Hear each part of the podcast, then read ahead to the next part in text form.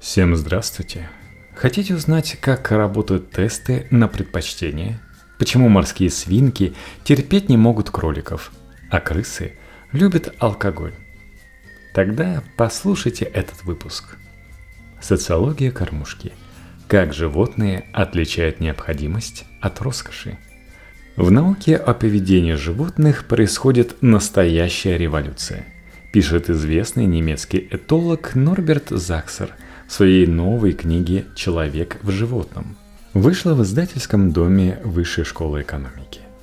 Еще несколько десятилетий назад ученые полагали, что животные не способны мыслить. А сделать научно обоснованные заключения об их эмоциях невозможно. Однако сегодня наука занимает ровно противоположную позицию. Животные некоторых видов способны к разумному поведению. Они могут думать и обладают эмоциями, которые в мельчайших деталях сопоставимы с человеческими. Они умеют грустить и радоваться, любить и ревновать, хитрить и обманывать. Они всю жизнь учатся новому и осознают собственное «я». Мы внезапно оказались намного ближе к нашим животным братьям, чем нам казалось ранее. Из этого следует один несомненный этический вывод. Необходимо в корне пересмотреть наше отношение к животным.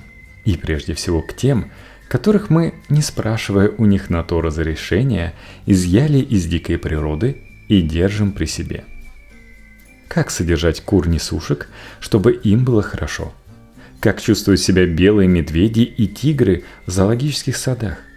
Как лучше для моей лошади, если я поставлю ее в денег одну или в компании других лошадей? Каково будет мопсу, если его хозяйка уедет в отпуск и оставит его дома одного? Разумеется, убедительно ответить на подобные вопросы может только само животное. Но как спросить об этом звере? И как получить ответ – может быть, раз уж мы так близки, попробовать приложить к изучению животных социологические методы, разработанные для анализа человеческого поведения. Еще несколько лет назад многие владельцы держали вместе домашних морских свинок и карликовых кроликов. Многие зоомагазины даже советовали своим клиентам при покупке морской свинки взять еще и карликового кролика, чтобы свинке не было одиноко. Однако карликовый кролик и морская свинка – разные виды, относительно далеко отстоящие друг от друга. К тому же их дикие предки жили в совершенно разных местообитаниях. Отсюда вытекает оправданный вопрос. Действительно ли совместное содержание этих животных отвечает их потребностям? Поэтому мы сделали специальное устройство с несколькими отделениями – так что морская свинка сама могла выбрать, где ей жить. Одной, в собственном помещении, в отсеке с карликовым кроликом или вместе с другой морской свинкой. Выбор всех протестированных морских свинок был совершенно однозначным. Они не хотели жить ни в одиночку, ни с карликовым кроликом, а предпочитали сожительство с представителем своего вида – Наблюдение за спонтанным поведением помогло разобраться в причинах их выбора. Во-первых, морские свинки и карликовые кролики имеют разный суточный ритм. Так что кролик все время мешает морской свинке, когда она отдыхает или спит. Во-вторых, эти виды говорят на разных языках. Так, у карликового кролика есть характерное движение – подчинение – при котором животное медленно придвигается к партнеру, опустив голову и верхнюю часть корпуса, прижимает уши и опускает голову под грудь или голову партнера. Это действие подразумевает добрые намерения. И сородичи кролики отвечают на него доброжелательно. Чешут шерсть, трутся носами, обнюхивают. А морская свинка наоборот, понимает это движение как акт враждебности и почти всегда начинает защищаться. Результаты этого исследования показали однозначно. Морских свинок не следует содержать ни в одиночестве, ни с карликовым кроликом. Их потребности отвечает только совместная жизнь с сородичем. Подобные тесты на предпочтение, в которых животному предоставляется выбор между различными альтернативами, проводились с разными видами животных. Например, если мышам предложить выбрать обогащенные или необогащенные условия содержания, то они четко выбирают первые, даже в том случае, если прежде жили в необустроенной клетке. Здесь автор отсылает к эксперименту, описанному в одной из предыдущих глав. Лабораторных мышей переселяли из стандартных пластиковых коробок в настоящие трехэтажные дворцы, снабженные горками, лесенками, игрушками и материалом для постройки гнезд. Это принципиально меняло социальное поведение мышек. Подобные же тесты помогли выяснить, какой настил на полу предпочитают куры и поросята, какая подстилка нравится коровам, какую температуру воздуха в стойлах любят свиньи и с каким партнером охотнее всего спариваются овцы. Результаты подобных тестов стоило бы активнее изучать и использовать при разработке и улучшению систем содержания животных, чтобы они отвечали потребностям вида. Тесты на предпочтение дают возможность понять, как животные видят мир. Однако они не дают ответа на то, насколько значим для данного животного сделанный им выбор – если собаке в тесте на предпочтение придется делать выбор между костью и баночным кормом, вполне может быть, что ее решение будет не в пользу корма из банки. Но будет ли она сильно страдать, если ей все-таки придется его есть? Как понять, является ли то, что выберет животное в тесте на предпочтение, необходимостью, или это роскошь, без которой легко обойтись? Чтобы ответить на этот вопрос – нужно было найти новые методические решения, которые помогли бы определить значимость предпочтений. Решили исходить из допущения. Чем сильнее стремление животного получить данный объект, тем больше он будет готов работать на это. То есть затрачивать время и энергию, рисковать и преодолевать препятствия.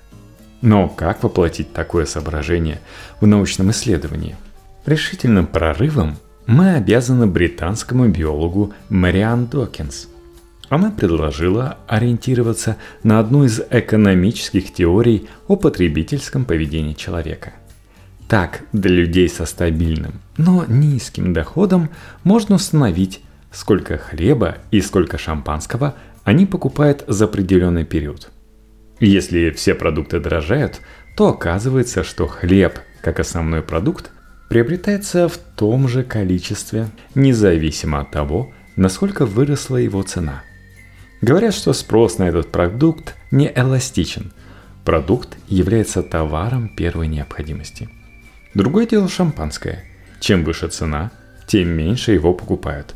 Соответственно, спрос называют эластичным, а продукт представляет собой предмет роскоши – Зависимость между ценой и количеством покупаемого или потребляемого продукта можно представить для любого предмета с помощью так называемых кривых спроса. Форма кривой спроса, соответственно тем определениям, которые экономисты сформулировали для человека, даст возможность определить, идет ли речь о товаре первой необходимости или о предмете роскоши. Но как же составить кривые спроса для животных? Крысу, например, можно научить, что нажав на рычаг, она получит угощение. После этого можно проследить, сколько корма она раздобудет с помощью рычага и съест в течение целого дня. Далее, соотношение между нажатием на рычаг и вознаграждением постепенно и неуклонно повышают. Так что крысе, чтобы получить одну порцию угощения, нужно нажимать на рычаг сначала два раза, потом 5, 10 или даже 20 раз. При этом опять-таки отслеживается, сколько корма добудет и потребит в таких усложненных условиях животное в течение дня. В таких тестах регулярно повторяется один и тот же результат. Неважно, сколько сил должны вложить животные, сколько времени и энергии им требуется, но они постоянно добывают себе одно и то же количество корма. Следующим шагом таким же способом выясняют, сколько труда животные готовы затратить, если речь идет не о корме, а о другом ресурсе, например, доступе к более просторному помещению. Для обоих ресурсов добывание корма и доступа к просторному помещению рассчитывают кривые спроса. Цене на кривых спроса для людей соответствует у животных количество нажатий на рычаг, нужных для получения поощрения. Количеству, которое человек покупает либо потребляет, соответствует число поощрений, которые животное добывает своим трудом. По форме кривой спроса можно заключить, эластичным или неэластичным спросом пользуется животных тот или иной объект. Особый шарм этому методу придает, в частности, то, что к животным применяются те же критерии, которые используют экономисты для выявления разницы между необходимыми товарами и предметами роскоши у людей. В последние годы кривые спроса изучались в целом ряде исследований. Как и ожидалось, все исследования выявили неэластичный спрос на корм. Но не только. Так, свиньи в условиях одиночного содержания почти так же интенсивно, как корм, работают за социальный контракт с сородичем. Так что и в этом случае нужно говорить о необходимом. Потребность в дополнительном помещении и обогащенной среде у мышей или доступ к гнездовым боксам у кур-несушек также оказывается относительно неэластичной и таким образом выявляет подлинно необходимое. Мы можем исходить из того, что системы содержания можно признавать отвечающим потребностям животного в том случае, если они снабжены всем, что пользуется неэластичным спросом. Соответственно, если животные не имеют доступа к таким ситуациям или предметам, они будут страдать. Однако с тестами на предпочтение возникает одна проблема. Животные, как и люди, в данный момент не всегда выбирают то, что будет для них лучшим в долгосрочной перспективе. Например, крысы при свободном выборе ни за что не выберут уравновешенную диету, а предпочтут сладости бесполезных питательных веществ. В условиях выбора между алкоголем и водой значительный процент крыс предпочитает регулярное употребление алкоголя, что у некоторых из них приводит к алкогольной зависимости – то есть не каждое предпочтение, выявленное в экспериментах, полезно для животных.